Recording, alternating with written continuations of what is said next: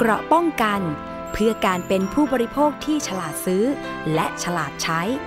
ในรายการ ภูมิคุ้มกัน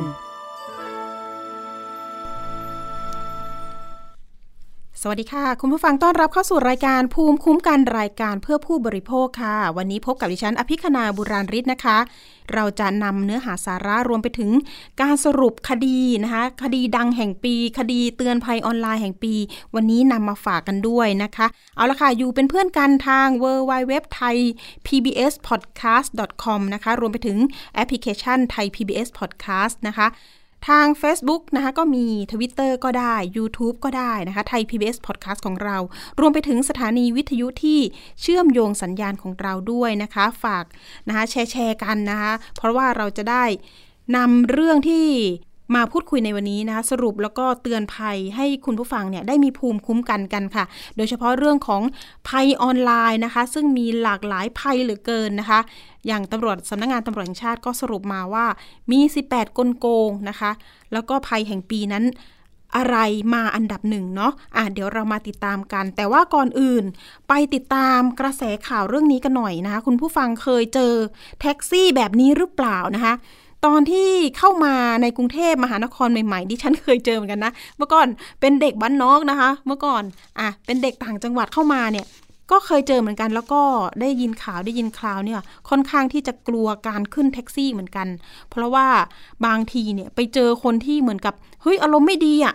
นะคะ แล้วก็บอกว่าให้เราเหมานะคะ ไม่กดมิเตอร์ เคยเจอเหมือนกัน แต่ว่าเหตุการณ์ล่าสุดนะคะ บอกว่าเกิดขึ้นเนี่ย ช่วงวันที่ 23 ธันวาคม ประมาณสักช่วง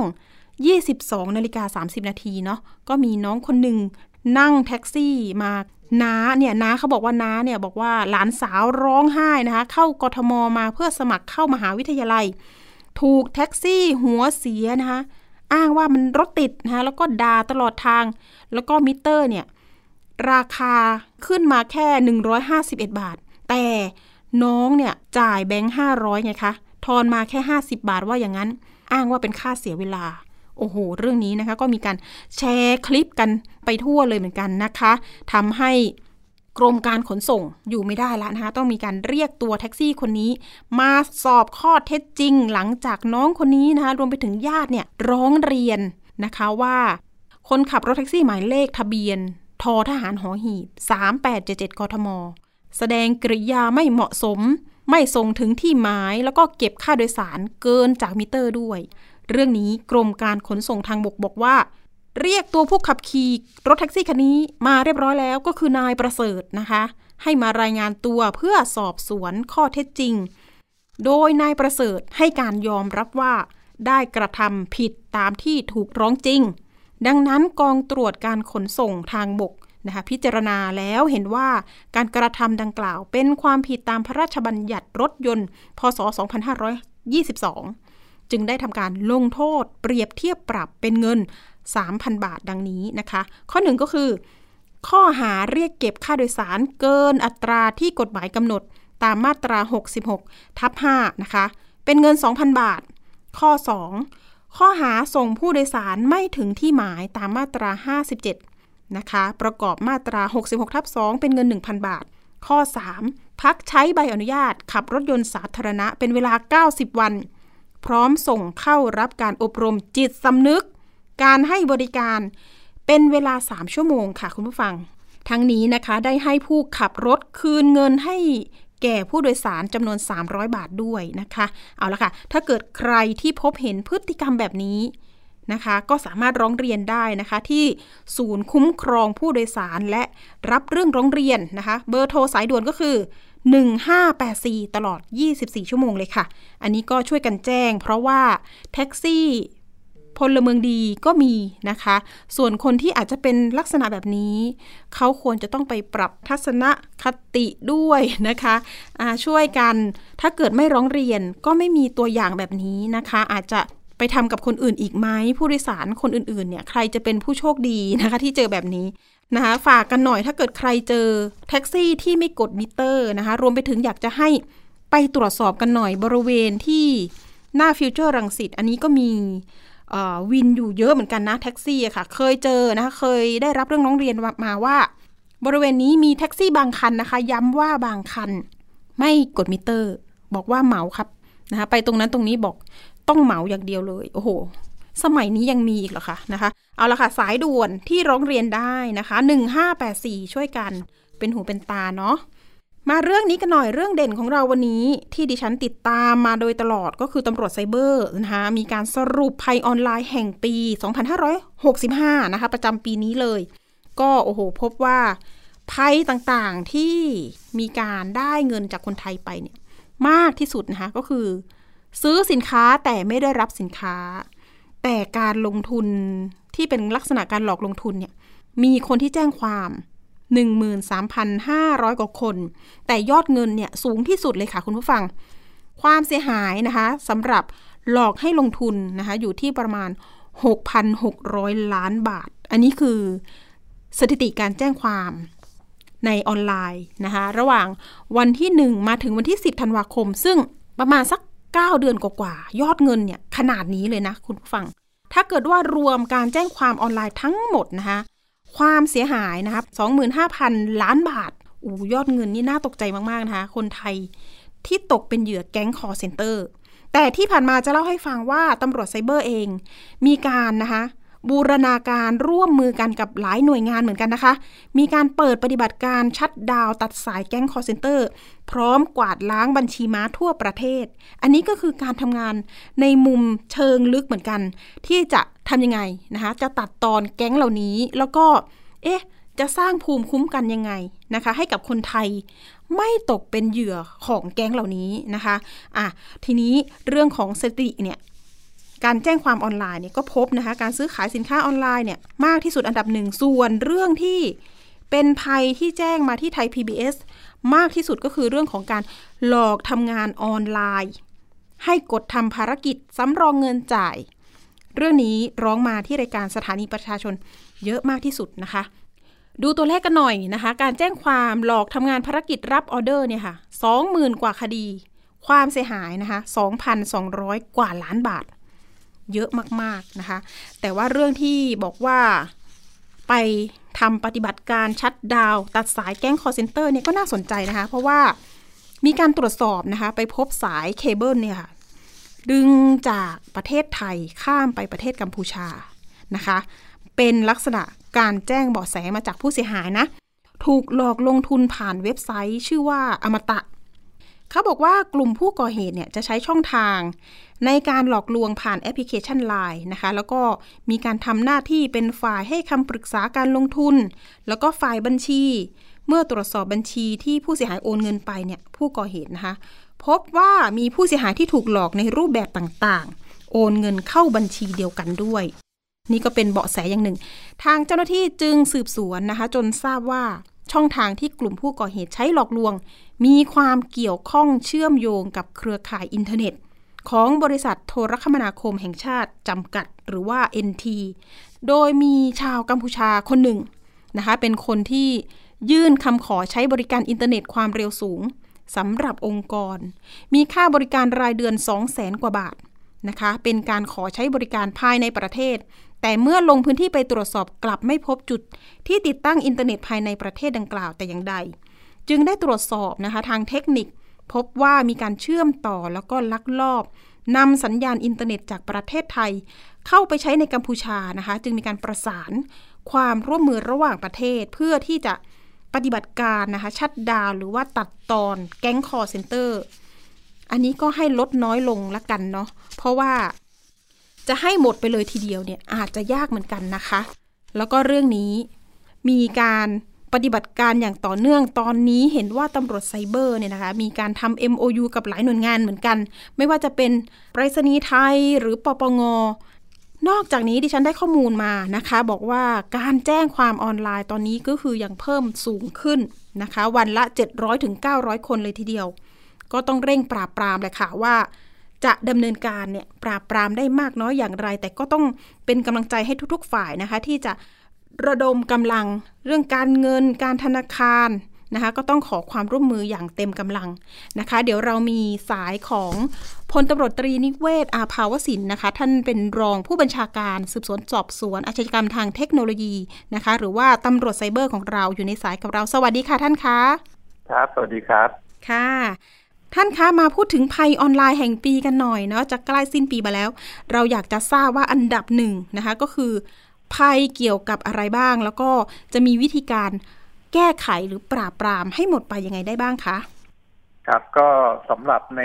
ส่วนของการรับแจ้งความออนไลน์นะครับ ประมาณเก้าเดือนเศษเนี่ยนะครับภัยคุกคามอันดับหนึ่งนะที่คนไทยมีการแจ้งความมากที่สุดตอนนี้ก็คือเรื่องของการหลอกลวงซื้อขายสินค้าออนไลน์นะครับค่ะจะมีตัวเลขอยู่ประมาณ 47,000 เศษนะฮะคดีนะครับ แล้วก็ ความเสียหายเนี่ยตกอยู่ประมาณ 690 กว่าล้านบาทนะครับอืมเยอะเหมือนกันนะคะ ตอนนี้ขยับขึ้นมา 600 กว่าล้านเลยใช่ไหมคะ ตัวเลขความเสียหายอ่าใช่ครับอืมแต่ถ้าเราดูในภาพรวมนะของคดีทุกประเภทเนี่ย วันนี้ต้องต้องเรียนอย่างนี้นะครับ ว่ามีคนแจ้งเข้ามาถือว่าค่อนข้างเยอะนะครับ ประมาณหนึ่งแสนสี่หมื่นกว่าเรื่องอืมความเสียหายรวมก็ประมาณสองหมื่นห้าพันล้านบาทนะครับค่ะเฉลี่ยความเสียหายตกวันหนึ่งก็ประมาณเก้าสิบล้านบาทนะฮะ ต่อวันนะครับค่ะโดยเฉลี่ยในภาพรวมทั้งหมด ท่านคะมาพูดถึงอันดับสองกันหน่อย เรื่องนี้จะพูดไม่ได้เลย เพราะว่ามีการแจ้งมาอย่างต่อเนื่องนะคะ เป็นภัยรายวันก็ว่าได้ หลอกทำงานออนไลน์ค่ะ ที่ทางรายการสถานีประชาชนจะประสานงานไปที่ท่านค่อนข้างจะบ่อยนะคะ ว่าเอ๊ะ เอาอีกแล้วนะคะ ผู้เสียหายร้องห่มร้องไห้มาอีกแล้ว บอกว่าถูกหลอกทำงานออนไลน์สุดท้ายถูกหลอกโอนเงินไปอีกแล้วค่ะท่าน ครับผม ตรงนี้สำหรับเราจะช่วยในหรือคดีหลยัอกงไง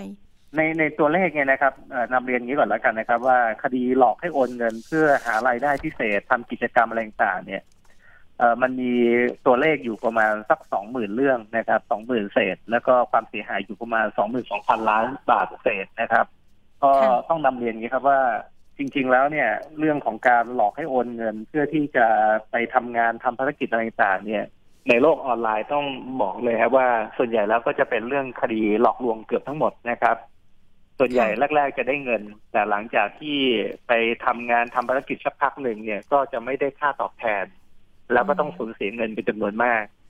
ในส่วนตรงนี้นะครับ ทางสำนักงานตำรวจแห่งชาติเองก็ไม่ได้นิ่งนอนใจนะครับ ก็พยายามให้ความช่วยเหลือผู้เสียหายทุกคดี โดยเราก็จะพยายามเอาเส้นทางการเงินของผู้กระทำความผิดทั้งหมดเนี่ยนะครับ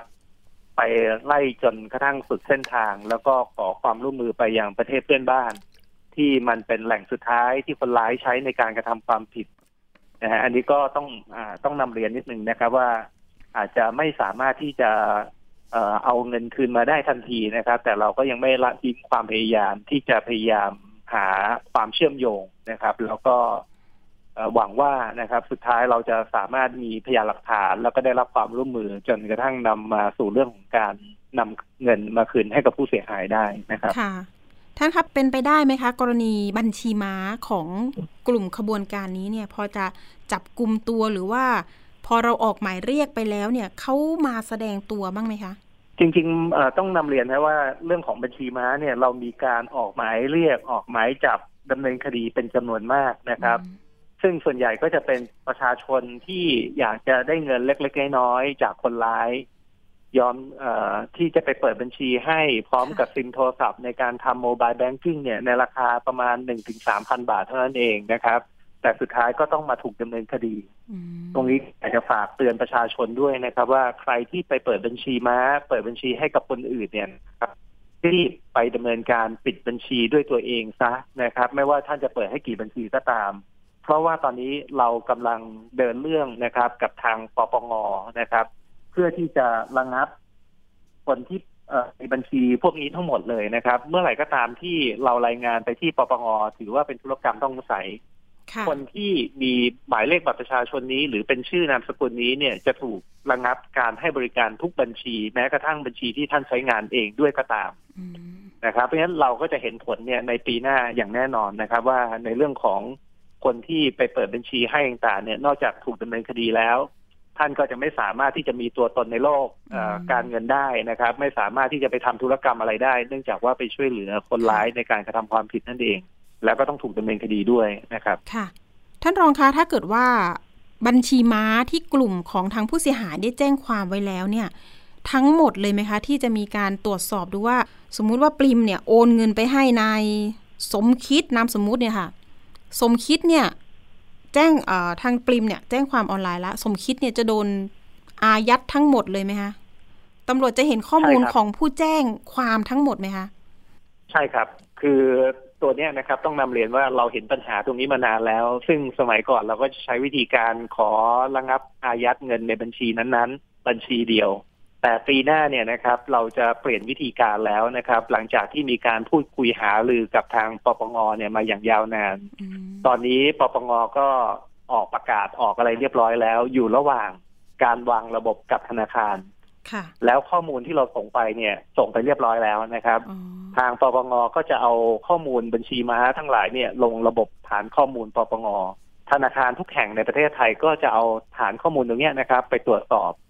ใครที่มีชื่อนามสกุลนี้ใช้บัตรประชาชนตัวนี้นะครับ ที่เป็นบัญชีม้าจะถูกระงับการทำธุรกรรมออนไลน์ทันที เพื่อให้มารายงานตัว อาจจะภายในสามวันห้าวัน ถ้าไม่มานะครับ ก็จะถูกระงับทุกบัญชีที่เกี่ยวข้องที่เป็นชื่อตัวเองทั้งหมดนะครับเรื่องระยะเวลานี้สำคัญมากค่ะ ท่านรองนิเวศคะเพราะว่าแต่ละคนที่สูญเงินไปเนี่ยค่อนข้างที่จะร้อนใจนะคะ ส่วนมากก็จะถามเรื่องนี้ตลอดว่า จะคืบหน้าไหมคะ จะใช้เวลานานไหมคะประมาณนี้เลยนะคะ เรื่องของการอายัดรวมไปถึงการชะลอเงินนะคะ หนูสนใจเรื่องของการชะลอเงินนะคะ คือมันจะต้องเป็นแบบไหนอย่างไรคะการชะลอเงิน คือการชะลอเงินไม่ให้คนร้ายเนี่ยรีบโอนเงินแล้วออกไปนอกประเทศเนี่ยนะครับ เราก็พยายามหารูปแบบของพฤติกรรมที่เรียกว่าธุรกรรมต้องสงสัย เพื่อที่จะให้ทางปปงเนี่ยกำหนด เป็นหลักการเพิ่มเติมนะครับ อย่างเช่นเรื่องของการใช้โมบายแบงกิ้งจากประเทศเพื่อนบ้าน ในวงเงินที่อาจจะสูงเกินห้าหมื่นบาทนะครับ ก็ตรงนี้ให้มองว่าเป็นธุรกรรมต้องสงสัยถ้าเกิดมีคนร้ายทำลักษณะแบบนี้เนี่ย มันก็จะทำให้เงินเนี่ยไม่สามารถที่จะโอนออกไปนอกประเทศได้อย่างรวดเร็ว หรือในกรณีที่มีการโอนเงินเข้าโอนเงินออกภายในช่วงเวลาสั้น ๆจำนวนเยอะเนี่ยนะครับ ก็ถือว่าเป็นหนึ่งในธุรกรรมต้องสงสัย ดังนั้นเนี่ยเราพยายามกำหนด นะฮะรูปแบบที่เป็นลักษณะเหมือนกับการระงับการทำธุรกรรมออนไลน์แบบอัตโนมัติไม่ฉะนั้นแล้วเราจะไม่สามารถที่จะไปอายัดเงินคืนให้กับผู้เสียหายได้ทันเลยนะครับ ก็คิดว่ามาตรการตรงนี้พอเราใช้ร่วมกันเนี่ย เราจะสามารถนำเงินคืนให้กับผู้เสียหายรายใหม่ ๆ ที่เขาโดนหลอกได้ ส่วนรายเดิมเราก็ยังพยายามเพื่อที่จะหาเส้นทางการเงินความเชื่อมโยงนะครับ เห็นเส้นทางการเงินแล้วที่ตำรวจตรวจสอบ ไปอยู่ที่กัมพูชาอีกแล้วท่านรอง อันนี้หนักใจไหมคะแล้วถ้าเกิดว่าจะมีการเปิดปฏิบัติการกันอย่างต่อเนื่อง อันนี้คือทางเจ้าหน้าที่เนี่ยจะดำเนินการเป็นระยะระยะอย่างไรอย่างเช่น การปฏิบัติการ shutdown ตัดสายแก๊ง call center อะไรพวกนี้อะค่ะท่าน ครับก็ในส่วนปฏิบัติการที่ผ่านมาก็คือเราเริ่มจากในเรื่องของการตัดสายที่มันมีการเชื่อมต่ออินเทอร์เน็ตจากประเทศไทยไปประเทศเพื่อนบ้าน โดยเจ้าหน้าที่ของรัฐเนี่ยก็ดำเนินการไปแล้วนะครับ อีกส่วนหนึ่งคือเรื่องของซิมโทรศัพท์ที่เป็นซิมแบบเติมเงินเนี่ยนะครับ ตรงนี้ก็อยู่ระหว่างการดำเนินการที่จะให้ปปงเนี่ยนะครับดำเนินการนะครับ ร่วมกับทางกสทชเนี่ยนะครับ แล้วก็แก้ปัญหาร่วมกันนะครับ โดยในส่วนของกสทช ตอนนี้ก็มีการออกหลักเกณฑ์ต่างๆ ออกประกาศมาแล้วนะครับ ว่าใครที่มีเกินห้าซิมเนี่ยก็จะต้องถูกระงับการให้บริการ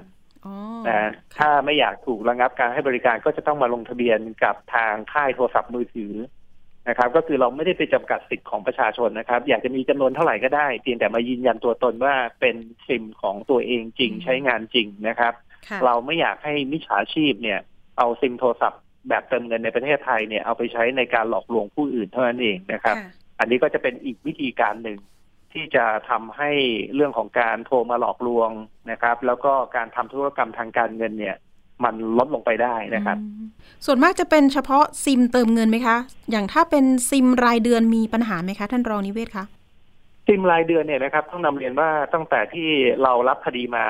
ไม่ไม่มีคดีที่เป็นซิมรายเดือนเลยนะครับ เพราะว่าจะมีการระบุตัวตนมีการจ่ายเงินรายเดือนเป็นประจำก็ถือว่าเราตามตัวได้ตลอดนะครับ ก็จะส่วนใหญ่จะเป็นคนที่ เป็นคนที่มีฐานะด้วยซ้ำนะครับ ที่จะใช้ซิมแบบรายเดือน ส่วนซิมเติมเงินเนี่ยก็ต้องแยกเป็นสองกรณี กรณีที่หนึ่งก็คือเป็นซิมเติมเงินแบบที่ใช้โดยสุจริตทั่วไปนะครับก็ไม่ได้มีปัญหา แต่จะมีอีกประเภทหนึ่งก็คือเป็นซิมเติมเงินที่มีการลงทะเบียน อาจจะเป็นโดยร้านซิมตู้แล้วขายไปให้คนร้ายเป็นจำนวนมากๆ ทีหนึ่งเป็นพันซิม หรือเป็นแสนซิมที่เราเคยจับได้ก็มี ตรงจุดนี้แหละครับ ที่เราพยายามที่จะกระชับพื้นที่ว่า ใครที่มีซิมจำนวนมากๆ เช่นหนึ่งพันซิมขึ้นไปเนี่ยก็ต้องรีบมารายงานตัวก่อน แล้วก็มายืนยันว่าไม่ได้เอาไปใช้ให้กับคนอื่น หรือไปขายให้กับวิชาชีพในการไปกระทำความผิด ถ้าไม่มายืนยันตัวไม่มารายงานเนี่ย เราก็จำเป็นต้องระงับการให้บริการนะครับค่ะท่านคะ เรื่องของแก๊ง call center เนี่ยค่ะ กรณีที่อ้างเป็นสัมภาระบ้าง อ้างโทรมาจากตำรวจบ้าง อันนี้ยังยังคงมีอยู่ไหมคะ ก็มีเรื่อยๆครับ คือการแอบอ้างเป็นเจ้าหน้าที่ของรัฐเนี่ย ตอนนี้ก็จะมีสองลักษณะนะครับ ก็คือหลอกว่าประชาชนเนี่ยไปเกี่ยวพันกับเรื่องของการฟอกเงินต้องโอนเงินเพื่อตรวจสอบความบริสุทธิ์ หรือไม่ก็ใช้วิธีการบอกว่าต้องติดตั้งแอปพลิเคชันมิเช่นนั้นแล้วจะโดนเก็บภาษีย้อนหลัง ให้ประชาชนเกิดความกลัว เมื่อติดตั้งแอปพลิเคชันแล้วเนี่ย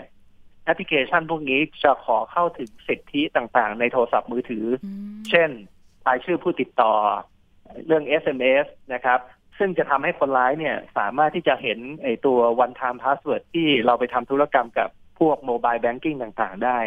แล้วก็นำไปสู่เรื่องของการแอบโอนเงินที่เรียกว่าเป็นรีโมทนะครับ เข้าไปแล้วก็ไปใช้ mobile banking ของประชาชนเนี่ยในการโอนเงินโดยที่ประชาชนไม่รู้ตัว อันนี้ก็เป็นอีกภัยคุกคามหนึ่งรูปแบบใหม่นะครับ ตรงนี้ก็อยากจะฝากเตือนไว้เลยว่า อย่าไปหลงเชื่อวิชาชีพที่อ้างเป็นเจ้าหน้าที่นะครับ แล้วก็บอกให้ไปติดตั้งแอปพลิเคชัน การติดตั้งแอปพลิเคชันทุกครั้งเนี่ย ขอให้ไปติดตั้งจากแอปที่เขาเรียกว่าเป็นแอปทางการนะครับ ก็คือไม่ว่าจะเป็น App Store หรือว่าจะเป็น Google Play ก็ตามเนี่ย อันนี้จะเป็นตัวที่ปลอดภัย อย่าเข้าไปในเว็บปลอมนะที่เขาแอบอ้างว่าเป็นเว็บของภาครัฐ แล้วก็ไปดาวน์โหลดแอปไปติดตั้งนะครับ ห้ามทำโดยเด็ดขาดนะครับ อันนี้อันตรายมาก พูดถึงเรื่องนี้หนูนึกถึงเรื่องนี้เลยค่ะ ท่านรองนิเวศเรื่องที่มีผู้ร้องนะคะ เป็นทั้งแม่ค้าออนไลน์ในแอปสีส้มบ้างค่ะ เดี๋ยวเราต่อสายท่านนิเวศอีกครั้งหนึ่งนะคะอะ ทีนี้มีเรื่องความคืบหน้าที่จะถามท่านในเรื่องของบัญชีที่มีการผูกไว้กับแอปสีส้มเนาะที่เป็นข่าวก่อนหน้านี้นะคะ ว่าเอ๊ะมันเป็นลิงก์ปลอมไหมเป็นฟิชชิงหรือเปล่า เพราะว่ามีผู้เสียหายเนี่ยยังคงติดตามแล้วก็ยังไม่เชื่อว่าของตัวเองเป็นฟิชชิงหรือเปล่านะคะ ก็มีการค้านกันเหมือนกันว่า จริง ๆ แล้วอยากให้แอปสีส้มเป็นผู้รับผิดชอบนะคะ ท่านรองนิเวศคะเมื่อสักครู่สายหลุดนะคะขออภัยทีค่ะ พอพูดถึงเว็บปลอมนะคะ อย่าไปกดอย่าไปอยากรู้นะคะ นึกถึงเรื่องนี้เลยค่ะ ท่านรองเรื่องผูกบัญชีกับแอปสีส้ม ก่อนหน้านี้มีผู้เสียหาย ที่บอกว่า โอ้ยฉัน ฉันผูกบัญชีไว้กับแอปเนี้ยแล้วก็ถูกโจรกรรม แล้วก็แอปนี้ต้องรับผิดชอบหน่อยค่ะ สุดท้ายจริง ๆ แล้วคดีนี้เนี่ยโดนฟิชชิงด้วยไหมคะ ท่านรองคะตอนนี้เนี่ยในการตรวจสอบเนี่ยมันก็มีทั้งสองส่วนนะครับ ส่วนหนึ่งที่มีหลักฐานว่า โดนลักษณะเหมือนกับเป็นเว็บปลอมลิงก์ปลอม แล้วก็กรอก username password นะฮะอันนี้ก็มีส่วนหนึ่ง อีกบางส่วนก็คือไม่ได้ทำธุรกรรมหรืออะไรกับทางบริษัทเนี่ยมานานแล้ว แต่ผูกเอาไว้นะครับ ตรงนี้ก็มีนะครับ ตรงนี้ก็อยู่ระหว่างการสืบสวนอยู่ว่าจริง ๆ แล้วต้นเหตุปลายเหตุมาจากที่ไหนอย่างไร แต่ที่เราทราบแน่นอนก็คือว่าคนร้ายเนี่ยมีการทำธุรกรรมจากนอกประเทศไทย นะครับ ไม่ได้ทำธุรกรรมจากในประเทศไทยในการโอนเงินนะครับอ๋ออันนี้ชัดเจนแล้วใช่ไหมคะว่ามีการทำธุรกรรมที่ต่างประเทศ ใช่ครับใช่ครับ ทางแอปส้มมาให้ข้อมูลที่เป็นประโยชน์ด้วยไหมคะ ท่านรองนิเวศ ครับ ก็บางส่วนครับ บางส่วนในของการที่มีหลักฐานนะครับว่าผู้เสียหายเนี่ยไปหลงเชื่อคิดว่าเป็นเว็บที่แท้จริง แล้วก็ไปกรอก username password อันนี้นะก็มีหลักฐานส่วนหนึ่ง แต่ก็จะมีอีกบางส่วนที่ผมนำเรียนนะว่าประชาชนบางส่วนเองเขาก็บอกว่าเขาไม่ไม่ได้กรอก username password แต่เขาก็มีปัญหาแบบเดียวกัน อันนี้ก็อยู่ระหว่างการตรวจสอบครับว่าข้อที่จริงในเรื่องต่างๆ เนี่ยนะครับ มันจะต้องมาชนกันว่าสุดท้ายสาเหตุที่แท้จริงคืออะไรนะครับ ก็ยังไม่ได้ข้อข้อสรุปที่ชัดเจนนะนะครับอ๋อยังไม่ได้ข้อสรุปที่ชัดเจนเนาะเพราะว่าบางคนก็อ้างแบบนั้น จริง ๆ แล้วมันเป็นเหมือนกับ เหมือนกับมิจฉาชีพ อาจจะมีการส่งแมสเซจมาหาเราใช่ไหมคะ ใช่ครับ นี่ก็อันตรายเหมือนกันเนาะท่านนิเวศเนาะทีนี้เราจะทำยังไงดี ไม่ให้คนไทย ถูกหลอกออนไลน์ค่ะ ท่านรองนิเวศคะเตือนภัยกันหน่อยค่ะ ครับผมครับก็ในส่วนแรกเนี่ยนะครับ ผมอยากจะเตือนในเรื่องของการหลอกให้ลงทุนก่อนนะครับ เนื่องจากว่าเป็นความเสียหายที่มีมูลค่าความเสียหายเยอะที่สุดนะครับ ประมาณหนึ่งปีเนี่ยมีความความเสียหายอยู่ประมาณหกถึงเจ็ดพันล้านบาทต่อปีนะครับเกือบปีเนี่ยนะครับ ตรงนี้ก็อยากจะแนะนำประชาชนว่าการลงทุนเนี่ยห้ามไปลงทุนตามคำชักชวนของคนที่เราไปรู้จักในโลกออนไลน์โดยเด็ดขาด โดยเฉพาะคนที่ไปรู้จักแบบเป็นแฟนเป็นอะไรกันเนี้ยนะครับ หลีกเลี่ยงเลยห้ามโอนเงินให้โดยเด็ดขาด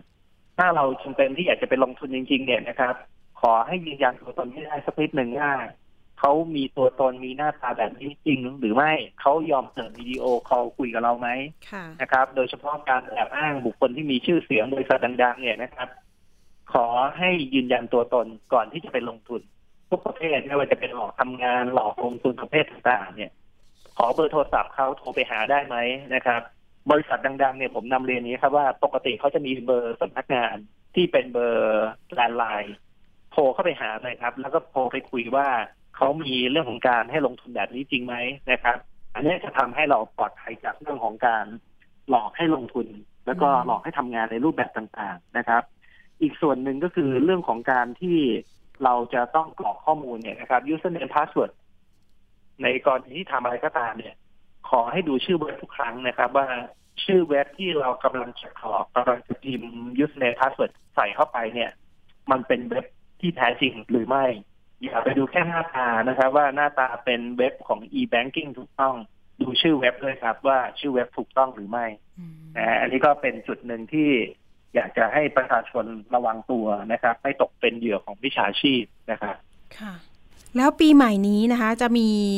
การบูรณาการร่วมกับหน่วยงานใดเพิ่มเติมไหมคะ นอกจากปปงค่ะ ท่านรองนิเวศคะ ต้องนำเรียนว่าจริง ๆ เราทำความร่วมมือกับทุกหน่วยเลยนะครับ ที่เกี่ยวข้องไม่ว่าจะเป็นภาคเอกชนภาครัฐบาลหน่วยอื่นนะครับ เราทำงานร่วมกันอย่างใกล้ชิด แล้วก็ขับเคลื่อนกันมาโดยตลอดนะครับ เริ่มตั้งแต่ระดับนโยบายเลยก็คือธนาคารแห่งประเทศไทย ตอนนี้ก็เตรียมที่จะออกนโยบายมาเพื่อให้ธนาคารต่างๆเนี่ยขับเคลื่อนนะครับ ในส่วนของปปงเองก็จะอำนาจตามกฎหมายที่เกี่ยวข้องกระทรวงดิจิทัลนะครับ ก็ ช่วยในการยกร่างนะฮะกฎหมายที่เรียกว่าเป็นพรกที่จะออกมา จะผ่านน่าจะนำไปเสนอคอรมอนะครับ เพื่อผ่านแล้วก็ออกไปใช้ในต้นปีหน้า เพื่อที่จะทำให้ภาคเอกชนเนี่ย สามารถแลกเปลี่ยนข้อมูลแล้วก็ดำเนินการแก้ไขปัญหาที่ตรงจุดนะครับ อีกส่วนหนึ่งที่สำคัญก็คือในเรื่องของกสทช กับค่ายโทรศัพท์มือถือนะตรงจุดนี้ก็เป็นจุดหนึ่งที่เราพยายามแก้ปัญหาเรื่องซิมม้าเรื่องของการที่ คนร้ายเนี่ยใช้ซิมพวกนี้ตามตะเข็บชายแดนในการหลอกลวงประชาชนคนไทยนะครับก็จะเห็นว่าไม่ว่าจะเป็นเรื่องของซิมเรื่องของค่ายโทรศัพท์มือถือเรื่องคริปโตเคอเรนซีต่อเนี่ยนะฮะเราก็มีพูดคุยอย่างใกล้ชิดเพื่อที่จะแก้ปัญหา ดังนั้นเนี่ยนะครับ ถ้าเราทำได้สำเร็จเนี่ยตัวเลข ในเรื่องของความเสียหายหรือคดีต่างๆเนี่ยเด็กปีหน้าเนี่ยเราน่าจะเห็นแนวโน้มที่ลดลงนะครับ แต่ในช่วงที่ผ่านมาทั้งปีเนี่ยเราเห็นว่าสูงขึ้นเรื่อยๆจนกระทั่งมาถึงเดือนปัจจุบันนี้นะครับ ยังไม่มีแนวโน้มที่จะลดลง แต่หลังจากมาตรการต่างๆ เนี่ยที่เราได้ออกแบบคุยกันเนี่ยนะครับ เริ่มบังคับใช้ประมาณต้นปีหน้าเนี่ยผมคิดว่า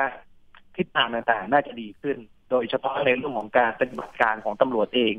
ที่เราจะพยายามไปจับกลุ่มผู้กระทำความผิดที่อยู่ในประเทศเพื่อนบ้าน ตอนนี้ก็อยู่ระหว่างของการขอความร่วมมือนะครับอืมค่ะ ความร่วมมือกับทางกัมพูชานี่สำคัญมากเลยนะคะ ไม่แน่ใจว่าเขาให้ความร่วมมือกับเราหรือเปล่าคะท่านรองคะก็ตรงนี้เขาให้ความร่วมมือในระดับหนึ่งนะครับ ซึ่งเราก็พยายามใช้ระดับรัฐบาลเนี่ยนะครับ ไปขอความร่วมมือแล้วก็พูดคุยกันบ่อย ๆ นะครับ ก็คิดว่าทิศทางสถานการณ์ต่างๆเนี่ย น่าจะเป็นแนวโน้มที่ดีขึ้นนะครับในอนาคตท่านรองคะถามนิดนึงถ้าเกิดเป็นกระบวนการแก๊งคอร์เซนเตอร์ที่อยู่กัมพูชา มีความเกี่ยวเนื่องเกี่ยวข้องกับจีนเทาที่เป็นข่าวอยู่ในขณะนี้ไหมคะ อย่างคดีตู้หาวอะค่ะ อืม จริง ๆ เรายังไม่มีหลักฐานเชื่อมโยงถึงนะครับ แต่ว่ามันมีความเป็นไปได้ครับ เพราะว่าพฤติกรรมของแก๊ง call center เนี่ยสุดท้ายก็ต้องมาส่งเงินนะครับ ไปฟอก ให้นายทุนนะฮะซึ่งนายทุนก็เอาไปซื้อสังหารมาสร้างอะไรแบบนี้นะครับเพียงแต่ว่าเขาจะไปใช้ที่ไหน อันนั้นอีกเรื่องหนึ่งนะก็มีความเป็นไปได้ที่จะวกกลับมาประเทศไทยโดยตรงหรืออาจจะวกไปที่ประเทศอื่นๆก็เป็นไปได้นะครับ ซึ่งตรงนี้ในส่วนของปปงเองเนี่ยก็จะทำหน้าที่ในการตรวจสอบเส้นทางการเงินนะครับว่าถ้าไม่สามารถยืนยันได้ว่าเงินที่คุณได้มาเนี่ย ได้มาจากที่ไหน นะครับ ก็จะต้องถูกนะฮะในการของการที่จะไปอายัดยั้งแล้วก็โดนลิบทรัพย์ในที่สุดนะฮะค่ะท่านนิเวศอย่างเช่น กรณีการหลอกลวง มีผู้เสียหายในไทยก็เยอะแล้ว ทีนี้ล่าสุดวันนี้เองนะคะทีมงานรายการได้รับเรื่องมาจากผู้เสียหายนะคะบอกว่าอยู่สวีเดน อันนี้ถูกหลอกก็คือเทรดหุ้นเสียหายนะคะหนึ่งล้านหกแสนบาท อันนี้คืออยู่สวีเดนนะยังโดนหลอก ก่อนหน้านี้น้องปิมประสานเรื่องของผู้เสียหายที่อยู่เยอรมันนะคะ พอจะมีข้อแนะนำสำหรับผู้เสียหายที่อยู่ในต่างประเทศแบบนี้ไหมคะครับสำหรับผู้เสียหายที่อยู่ในต่างประเทศจริง ๆ แล้วเนี่ยก็สามารถที่จะแจ้งความในระบบรับแจ้งความออนไลน์ของสำนักงานตำรวจแห่งชาติได้นะครับ ที่ thaipoliceonline.com แล้วเราก็จะให้เจ้าที่เนี่ยพยายามอำนวยความสะดวกให้นะครับ ก็จะทำเหมือนกับคดีที่อยู่ในประเทศไทยนะครับ ก็คือว่า พยายามหาเส้นทางความเชื่อมโยงกับคดีต่างๆที่เกิดขึ้น เนื่องจากว่ารูปแบบการกระทำความผิดในปัจจุบันเนี่ยนะครับ เวลาคนร้ายเปิดเว็บหลอกลงทุนหรือทำงานเนี่ย ก็สามารถที่จะไปตรวจค้นเจอนะฮะจากโซเชียลมีเดียอยู่แล้ว แล้วก็ที่อยากจะจะฝากเตือนเลยนะครับ ให้ระวังตัวก็คือเรื่องของการที่มันมี pop-up โฆษณาขึ้นมาระหว่างที่เราใช้โซเชียลมีเดียชักชวนให้ไปทำงานไปลงทุนหรือทำภารกิจอะไรต่างๆเนี่ย หลีกเลี่ยงนะครับ อย่าไปก ดดูโฆษณาพวกนี้แล้วไปหลงเชื่อโดยเด็ดขาดเขาพยายามสร้างความน่าเชื่อถือ เอารูปบริษัทดัง ๆ เอารูปบุคคลมีชื่อเสียงมาทำให้ดูเหมือนกับว่า เป็นบริษัทที่น่าเชื่อถือ แล้วก็กำลังลงทุนในเรื่องนี้กำลังที่จะให้คนเนี่ยสามารถที่จะมาทำงานเบาๆ แล้วก็ได้รายได้ดีนะครับ อันนี้ก็ต้องเตือนกันเลยนะครับ ว่าอย่าไปหลงเชื่อนะครับ การโฆษณาลักษณะแบบนี้ส่วนใหญ่เป็นวิชาชีพเกือบทั้งหมดนะครับใช่ค่ะ อันนี้คือ เรียกว่าร้อยเปอร์เซ็นเลยเนาะท่านรองนิเวศเนาะร้อยเปอร์เซ็นต์นะคะ ฝากเตือนแล้วก็แชร์กันหน่อยนะคะ แล้วก็ถ้าเกิดว่ามีเบาะแสใด ๆนะคะ สามารถที่จะประสานหรือแจ้งไปที่ตำรวจไซเบอร์ได้อย่างไรบ้างคะ ครับ ก็อีกส่วนหนึ่งนะครับ นอกจากเว็บไซต์ที่นำเรียนไปแล้ว ก็จะมีของสายด่วนหนึ่งสี่สี่หนึ่งนะครับ ก็สามารถที่จะโทรมาแจ้งเบาะแส หรือว่าให้โทรมาปรึกษาได้นะครับ ตลอด 24 ชั่วโมงครับผมเห็นมีข้อความที่บอกว่าเป็นการบล็อกเบอร์ อันนี้คือบล็อกเบอร์จากแก๊ง call center ค่ะ มีช่องทางไหนบ้างคะท่านรองนิเวศค่ะ ในส่วนตรงนี้นะครับ ก็เป็นจุดที่ทางกสทชเนี่ยนะครับ กับพหุภาคีที่เราร่วมประชุมกันเนี่ยนะครับ แล้วก็พยายามหาแนวทางในการแก้ไขปัญหาให้ประชาชนว่า ถ้าไม่อยากจะโดนแก๊ง call center โทรเข้ามาที่มาจากต่างประเทศที่มีเครื่องหมายบวกนำหน้าเนี่ย วันนี้เราสามารถใช้บริการดอกจันหนึ่งสามแปดดอกจันแล้วก็กดหมายเลขหนึ่งตามด้วยเครื่องหมายสี่เหลี่ยม มันจะเป็นการปิดกั้นเบอร์ที่มาจากต่างประเทศที่มีเครื่องหมายบวกนำหน้านะครับ เพราะฉะนั้นใครที่ไม่มีภารกิจไม่มีหน้าที่หรือว่าไม่มีคนรู้จักที่จะต้องติดต่อกับต่างประเทศเนี่ย ก็แนะนำให้กดโค้ดตัวนี้ใช้ได้กับทุกค่ายมือถือนะครับ ดอกจันหนึ่งสามแปดดอกจันหนึ่งนะกดเลขหนึ่งนะครับ แล้วก็กดเครื่องหมายสี่เหลี่ยมปิดนะครับ ตรงนี้ก็จะเป็นการระงับ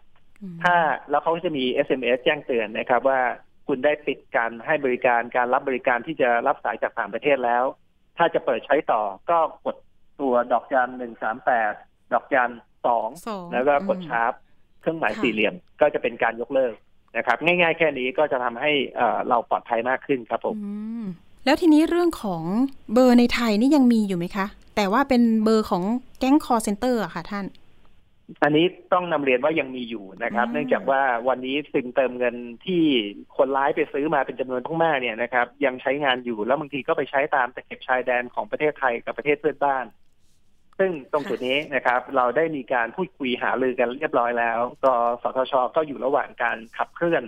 ในการที่จะระงับการให้บริการซิมเติมเงินที่มีจำนวนถือครองกันมากๆเนี่ยนะครับ ให้มารายงานตัว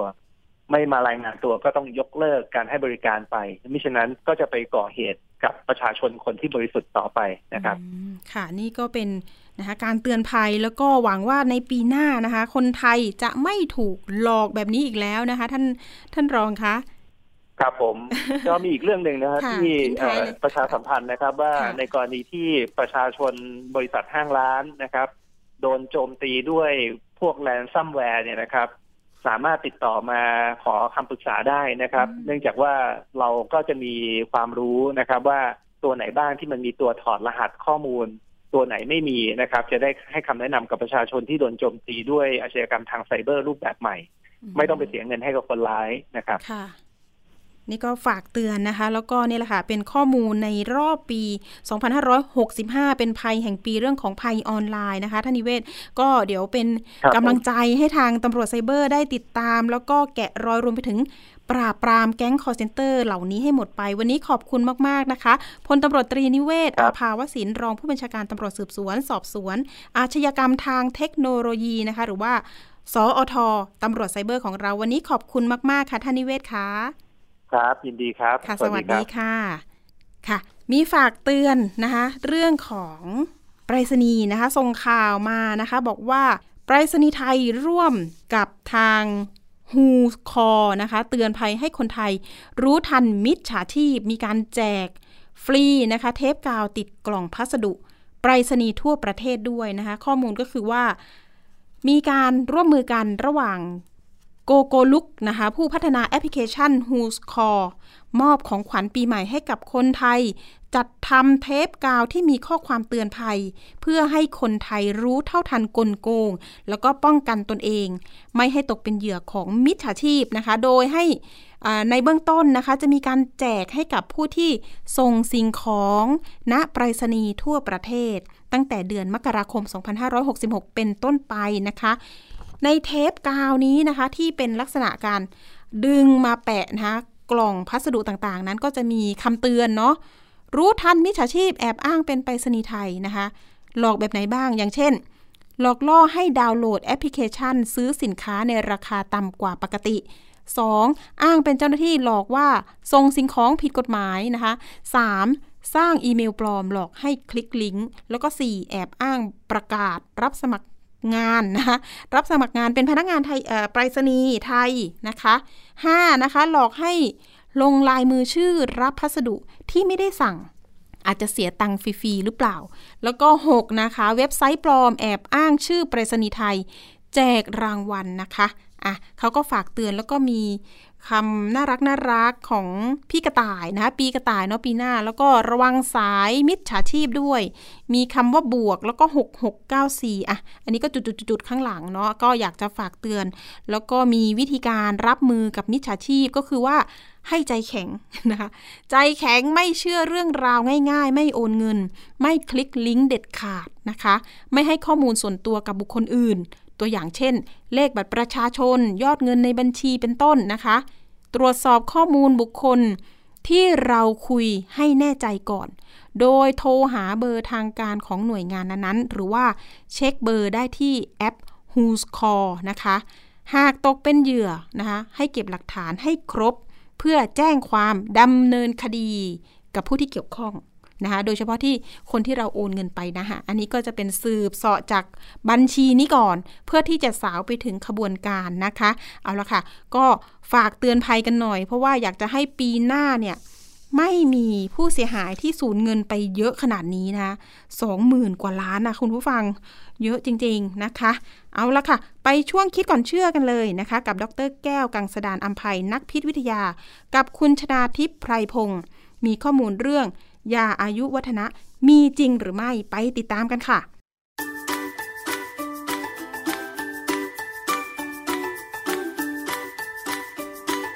ช่วงคิดก่อนเชื่อ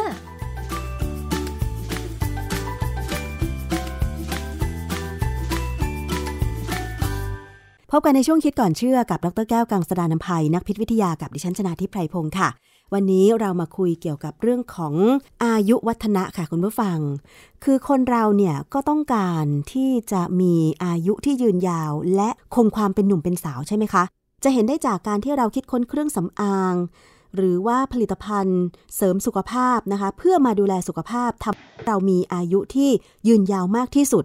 แต่คุณผู้ฟังคะ มันสามารถที่จะมีอายุยืนยาวด้วยผลิตภัณฑ์เหล่านี้ หรือมันจะมียาอายุวัฒนะจริงหรือ แล้วทำไมคนเราจะต้องอยากจะมีอายุที่ยืนยาว แล้วก็เป็นหนุ่มเป็นสาวตลอดด้วยล่ะ มันมีงานวิจัยอะไรเกี่ยวกับเรื่องนี้บ้างต้องมาถามอาจารย์แก้วค่ะ อาจารย์คะคำถามหนึ่งก็คือว่าทำไมคนเราถึงอยากจะมีอายุยืน แล้วก็คงความเป็นหนุ่มเป็นสาวคะอาจารย์สำหรับคนที่เขามีเงินนะ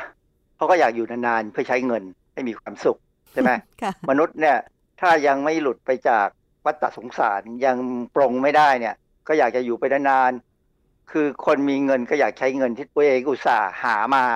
หามาแบบดีหรือไม่ดีก็แล้วแต่นะค่ะคราวนี้ไอ้เรื่องของการอยู่นานๆเนี่ย มันมีมาตั้งแต่สมัยจินซีฮ่องเต้แล้ว ถ้าเราอ่านประวัติหรือดูหนังเนี่ยนะของจินซีฮ่องเต้เนี่ยจะเห็นว่าเขาส่งคนออกไปสืบเสาะหายาอายุวัฒนะ แต่ว่าไม่สำเร็จนะ เพราะว่า คนที่ส่งไปเนี่ยเขาสั่งไว้เลยว่า ถ้าไม่ได้ห้ามกลับมากลับมาตายอืมเพราะฉะนั้นก็เลยหายไปหมดนะค่ะฮะแล้วคนจีนเนี่ยก็เป็นคนที่ขึ้นชื่อลือชาในความเชื่อว่ามียาอายุวัฒนะอืมซึ่งความจริงเนี่ยผม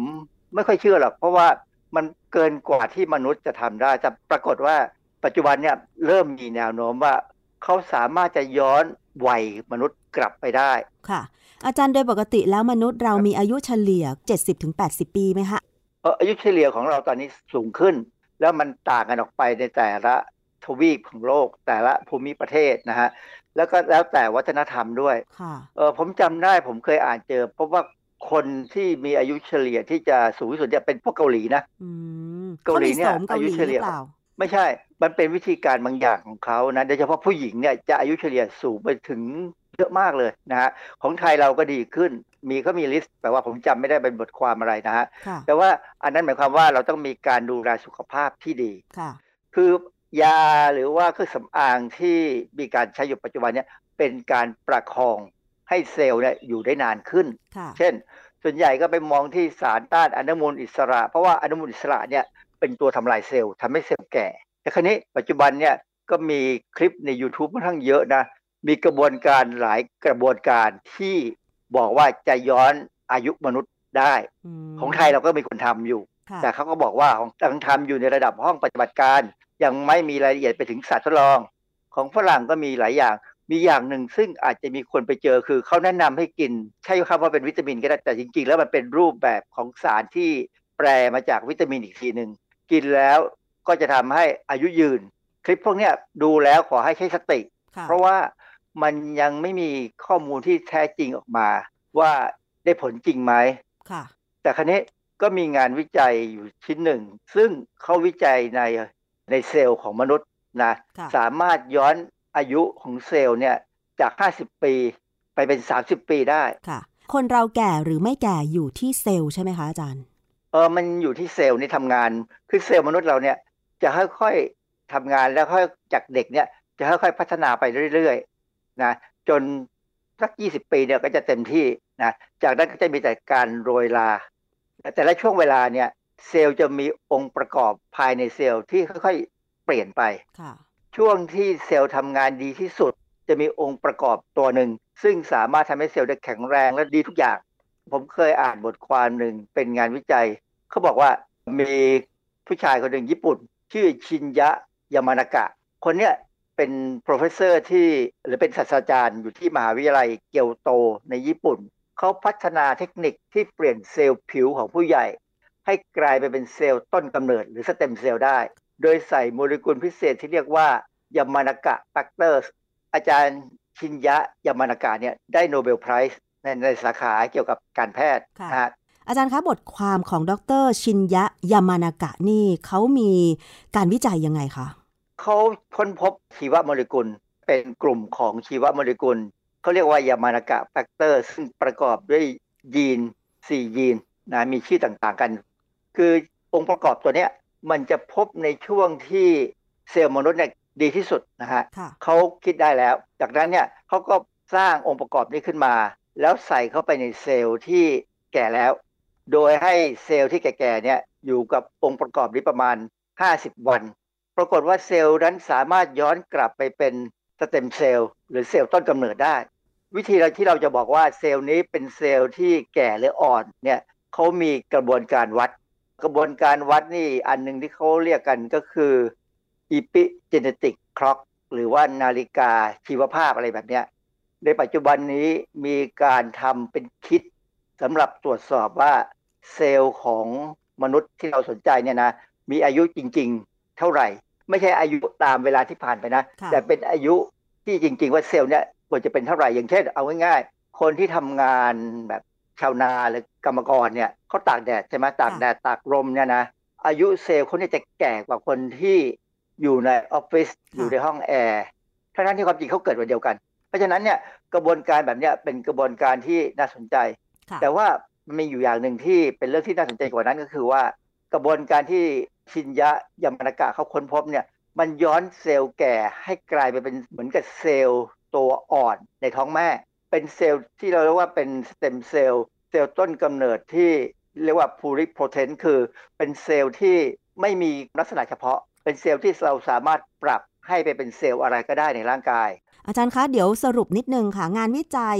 ของดรชินยะยามานากะของมหาวิทยาลัยเกียวโตเนี่ย คือเขาสามารถที่จะเปลี่ยนเซลล์ผิวของคนที่เป็นผู้ใหญ่แล้ว ให้กลับไปเป็นเซลล์ต้นกำเนิดก็คือเหมือนเหมือนเพิ่งปฏิสนธิในท้องแม่อย่างนี้เลยใช่ไหมคะ ประมาณนั้นนะนะฮะคือว่าเซลล์นั้นเอาไปทำอะไรก็ได้ แต่ว่ามันจะไม่เหมือนเดิมจะทำแบบเดิมไม่ได้คือ มันจะไม่เป็นเซลล์ผิวหนังแล้วนะแต่ว่าอ๋อมีงานวิจัยเนี่ย ที่อยู่ใน e-life ปี 2022เนี่ยเขาสามารถทำให้เซลล์ผิวหนังเนี่ยย้อนอายุกลับจาก 50 ไปเป็น 30 ปีได้ และเซลล์นั้นยังมีความเป็นเซลล์ผิวหนังอยู่ ก็คือไม่ใช่ย้อนกลับไปเป็นเซลล์ต้นกำเนิดอ่าเขากลับไปไม่สุดนะอือฮึกลับไปส่วนหนึ่ง ซึ่งถามว่าเขาทำยังไง เขาก็ศึกษาในคนสามคนเองเก็บเซลล์ผิวหนังจากคนสามคนเนี่ยนะซึ่งมีอายุเฉลี่ย 50 ปี จากนั้นเนี่ยเขาก็ให้เซลล์เนี่ยสัมผัสกับ ยามานากะ factor หรือปัจจัยที่ดรชินยะยามานากะเขาทำเนี่ยนะ แต่สัมผัสแค่ 13 วัน ไม่ใช่ 50 วันค่ะเพราะฉะนั้นเซลล์เนี่ยจะเริ่มมีการย้อนกลับของตัวเซลล์นะย้อนกลับไปเป็นเซลล์ที่หนุ่มกว่า ประเด็นหนึ่งที่น่าสนใจคืองานวิจัยเขาเนี่ยพออ่านแล้วเนี่ยเราก็รู้ว่าเขากักอะไรบางอย่างไว้ มันเป็นเทคนิคค่ะนะเขาเขาคงไม่ให้เราหมดหรอก เพราะว่าเขาบอกว่าเซลล์พวกเนี้ยพอทำได้แล้วเนี่ยสามารถจะไปปลูกถ่ายให้กับคนที่มีปัญหาผิวหนัง เช่น ผิวหนังเขาอาจจะไฟไหม้มาแล้ว เสียสภาพไปเนี่ยปลูกไป ผิวหนังจะกลับมาเป็นการรักษา คือคนที่โดนไฟไหม้เคยเห็นไหมฮะที่เขาไฟไหม้แบบเขาเรียกว่า third degree คือหรือระดับสามเนี่ยค่ะผิวหนังจะเสียสภาพเป็นแผลเป็นไปเลยอืมแต่ว่าการวิจัยชิ้นเนี่ยอาจจะมองดูว่าอนาคตเราอาจจะทำให้คนที่มีปัญหาไฟไหม้ผิวหนัง หรือว่าโดนแผลที่เสียสภาพไปแล้วเนี่ยค่ะกลับมาผิวมีผิวได้เหมือนเดิมอ๋อได้ค่ะนะซึ่ง มันจะเป็นเป็นลักษณะของการผ่าตัดหรือศัลยกรรมทางทางผิวหนัง ซึ่งอันนี้เป็นการเสริมสวยคงแพงมากค่ะ อย่างนี้คือเขาจะหวังผลอะไร นอกจากหวังผลในการที่จะอาจจะมาช่วยคนป่วยที่มีปัญหาด้านผิวหนัง แล้วก็ด้านความงาม เช่น อยากจะผิวหนัง ผิวแขน ผิวหน้าเต่งตึง ก็ทำเฉพาะจุดได้อย่างนี้เหรอคะอาจารย์ อันนั้นเป็นอันหนึ่งแต่จริง ๆ แล้วเนี่ยถ้าเป็นสมมติว่าเป็นกรณีของอวัยวะ เช่นหัวใจตับปอดอะไรก็ตามเนี่ยมันมีความผิดปกติค่ะ เราก็อาจจะเอาเซลล์ของหัวใจหรือตับปอดอะไรก็ตามเนี่ยออกมาเป็นบางส่วน แล้วเอามาเปลี่ยนให้ย้อนหลังไปให้กลายเป็นเซลล์ที่อายุน้อยหนุ่มกว่าอืมซึ่งมันจะซ่อมแซมอวัยวะที่เสียได้ อันนี้อ๋อเป็นเหรอแนวโน้มที่เขาจะทำค่ะเพราะว่าของอย่างงานวิจัยที่ผมพูดถึงเมื่อกี้ใน e-life สองปี 2022 เนี่ยเขาทำเซลล์ผิวหนังนั้นแล้วเนี่ยเขาสามารถจะไปทดลองว่าเขาเลี้ยงเซลล์เอาไว้ในจานทดลองเนี่ยค่ะแล้วก็ทำให้เซลล์เนี่ยเป็นแผลอือฮึเหมือนกับฉีกขาดเนี่ย แล้วจากนั้นเขาก็เอาเซลล์ที่เขาย้อนเวลาให้เนี่ยใส่ลงไป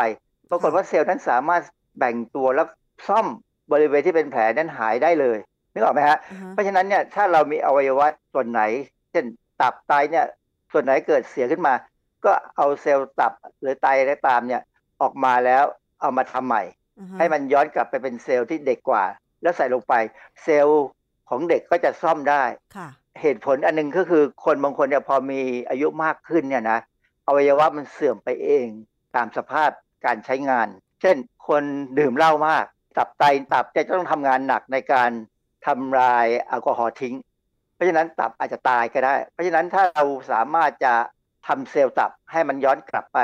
ก็อาจจะซ่อมเซลล์ตับที่เสียสภาพด้วยจากแอลกอฮอล์ไปได้ อืม แต่ว่ามันจะเปลี่ยนเฉพาะจุดแบบนั้นได้จริงๆเหรอคะอาจารย์ เพราะว่าบางทีเซลล์เนี่ยมันอาจจะต้องทำงานประสานกันทั่วร่างกายของเราอย่างเงี้ยค่ะอาจารย์ แต่ละอวัยวะนี่ถึงไม่ไม่ถึงอย่างนั้น คือเซลล์เนี่ยนะเวลาสมมติว่าเราเป็นแผลเนี่ยถ้าเป็นแผลชนิดที่ว่าไม่ไม่ใหญ่เนี่ยนะเซลล์ต้นกำเนิดเนี่ยที่มาจากไขกระดูกเนี่ยเมื่อมาเจอแผลเนี่ยเซลล์จะมีการเขาเรียกว่า communicate หรือว่าสื่อสารกันกับเซลล์ที่อยู่ที่เหลืออยู่ จากการเป็นแผลเนี่ยสื่อสารว่าเขาควรจะแบ่งตัวยังไง เพื่อที่จะให้เหมือนเดิม คือนึกภาพไปว่านิ้วมือเราเนี่ยมีลายนิ้วมือ ลายนิ้วมือเนี่ยเรามองแล้วจะเห็นว่ามันไม่มีลักษณะที่เป็นสมมาตรเลย มันเป็นยึกยักยึกยักใช่ไหมฮะถ้านิ้วมือเราเป็นแผลนิดหนึ่งตรงตรงหนังของนิ้วมือเนี่ยเป็นแผลนิดหนึ่งการซ่อมแซมเนี่ยถ้าเป็นเป็นแผลไม่ใหญ่เนี่ยจะซ่อมได้ลายนิ้วมือเหมือนเดิมแต่ว่าถ้าแผลใหญ่นะซ่อมไม่ได้ คนที่เคยไปแปะโป้งที่ไหน เช่นไปโรงรับจำนำมาเนี่ยนะถ้ามีแผลที่นิ้วหัวแม่มือเนี่ย เป็นผิวหนังและเสียสภาพไปเนี่ย อาจจะแปะโป้งไม่ได้ เพราะว่ามันไม่เหมือนเดิม หรือหรือเวลาเราสแกนลายนิ้วมือเพื่อเข้าทำงานเนี่ย ถ้าเป็นแผลเนี่ยอาจจะสแกนไม่ได้นะคือมันซ่อมไม่ไหวไงคือถ้าแผลมันใหญ่เกินไปเนี่ยจะซ่อมไม่ไหว แต่ในกรณีของการที่เอาเซลล์ไปเลี้ยงใหม่ ให้มันย้อนกลับไปให้ได้ดีเนี่ยนะมันอาจจะสามารถทำได้เหมือนเดิมก็ได้ แต่ว่าตอนนี้งานวิจัยของปี 2022 ในนิตยสาร e-life นี่ก็คือทำได้เฉพาะแค่ผิวหนังใช่ไหมอาจารย์ คือใจเขาคงหวังเอาแค่นี้ก่อน นะแต่ว่าจริงแล้วเนี่ยมันเป็นแนวโน้มที่จะเริ่มทำให้มนุษย์เนี่ยสามารถย้อนวัยได้ คือถ้าเราสามารถมีเซลล์ชนิดเนี้ยที่ย้อนกลับได้เดี๋ยวของทุกอวัยวะ เราก็จะย้อนกลับไปได้ถ้ามมติว่ากรณีง่ายเช่นบางคนเนี่ยผมร่วงมาแล้ว อาจจะย้อนกลับเซลล์ของหนังศีรษะ ให้สร้างผมมาใหม่ก็ได้แทนที่จะไปนั่งปลูกผมซึ่งลำบากมากอ๋อเหรออาจจะเป็นข่าวดี แต่อาจารย์ นวัตกรรมแบบนี้มันอยู่ในห้องทดลอง ซึ่งแสดงว่ามันก็น่าจะมีมูลค่าที่สูงมากสิอาจารย์เออเรื่องนี้เป็นเรื่องที่ต้นทุนเนี่ยแพง เพราะว่าไอ้เจ้าสารต่างๆที่เขาทำเนี่ยเป็นสารที่ถ้าเราสกัดจากสิ่งมีชีวิตเนี่ยลำบากมากเลย แต่ตอนนี้เข้าใจว่าเขาคงสามารถสร้างได้ด้วยกระบวนการทางโมเลกุลาร์ไบโอโลจีซึ่งอันนี้มันสามารถทำได้แล้วพอสมควร เพราะอย่างของของบ้านเราเนี่ยก็มีนักวิทยาศาสตร์ที่เขาก็ทำของเขาออกมาเหมือนกันเขาบอกว่า เขาสามารถจะสังเคราะห์ชีวโมเลกุลที่ย้อนวัยได้เหมือนกัน แต่ว่างานของคนไทยเนี่ยก็ยังอยู่ในระดับห้องทดลอง ซึ่งอันนี้ก็ต้องรอไปสักพักหนึ่งแต่ว่าความรู้แบบเนี้ยมันก้าวเร็วมาก เนื่องจากอะไร เนื่องจากว่ามันให้รางวัลตอบแทนค่าตอบแทนเนี่ยจะได้รางวัลสูงมากคนก็พยายามทำกันค่ะ แต่วิธีการที่มีงานวิจัยสองงานนี้ล่าสุดในการทำให้เซลล์ที่แก่กลับไป เป็นเซลล์ที่หนุ่มได้เนี่ยนะคะ คนละอย่างกับการฉีดสเต็มเซลล์ใช่ไหมคะอาจารย์ ผมไม่ค่อยมีความรู้เรื่องสเต็มเซลล์ในการฉีดทำให้ผิวหนังดีสักเท่าไหร่นะ เพราะว่าผมไม่เคยคิดจะทำนะ แต่ผมกังวลว่าสเต็มเซลล์เนี่ยที่เขาย้อนหลังไปเนี่ยเขาเข้าใจว่าเขาคงย้อนเป็นเหมือนกับสเต็มเซลล์ที่อยู่ในตัวอ่อน ซึ่งเป็นเซลล์ที่ ไม่มีลักษณะพิเศษที่จะทำให้เซลล์ของคนที่จะรับสเต็มเซลล์เนี่ยดูออกว่าเป็นเซลล์ผิดปกติหรือเปล่า ต้องเป็นอย่างนั้นนะ เพราะว่าถ้าเกิดฉีดเซลล์อะไรก็ตามที่มีลักษณะเฉพาะ ซึ่งต่างจากเซลล์ของเจ้าของของ host ของผู้ที่รับเซลล์เนี่ย มันจะมีการต่อต้านนะเพราะฉะนั้นเนี่ยการฉีดสเต็มเซลล์ต้องมั่นใจว่าเป็นเซลล์ที่สามารถจะพัฒนาตัวเองเพื่อมาซ่อมผิวได้ ซึ่ง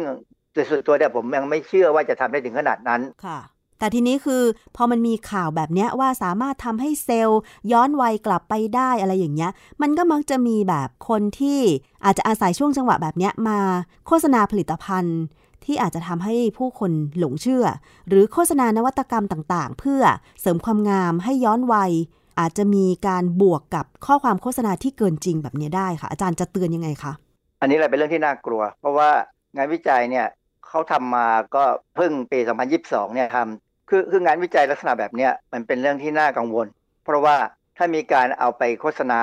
แล้วอ้างข้อมูล แล้วก็บอกว่าทำได้เนี่ยผู้บริโภคเนี่ยอาจจะ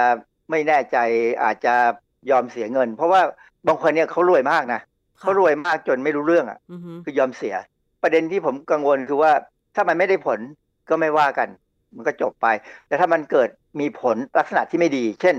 ทำให้เกิดการแพ้ขึ้นมาเนี่ย คือคนที่ไปฉีดสเต็มเซลล์เนี่ย แล้วมีอาการแพ้เนี่ย ผมไม่แน่ใจว่ามีเยอะไหม ส่วนใหญ่เนี่ย เวลาเกิดปัญหาคนจะเฉย ไม่ออกมาบอกข่าว เออคือกังวลเสียหน้า ยกเว้นแต่ว่ามันเป็นเรื่องร้ายแรง คนที่ได้ผลจริง ๆ เนี่ยที่ฉีดสเต็มเซลล์แล้วได้ผลจริงเนี่ยมีสักกี่คนค่ะ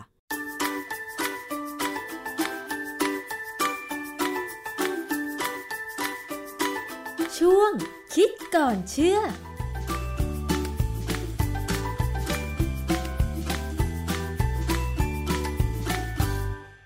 ขอบคุณสำหรับข้อมูลคิดก่อนเชื่อนะคะ วันนี้หมดเวลาสำหรับอภิคณาบุราริศแล้ว เจอกันตอนหน้า วันนี้สวัสดีค่ะ ติดตามรายการได้ที่ www.thaipbspodcast.com แอปพลิเคชัน Thai PBS Podcast หรือฟังผ่านแอปพลิเคชัน Podcast ของ iOS Google Podcast Android Podbean SoundCloud และ Spotify ติดตามความเคลื่อนไหวของรายการและแสดงความคิดเห็น โดยกดถูกใจที่ facebook.com/thaipbspodcast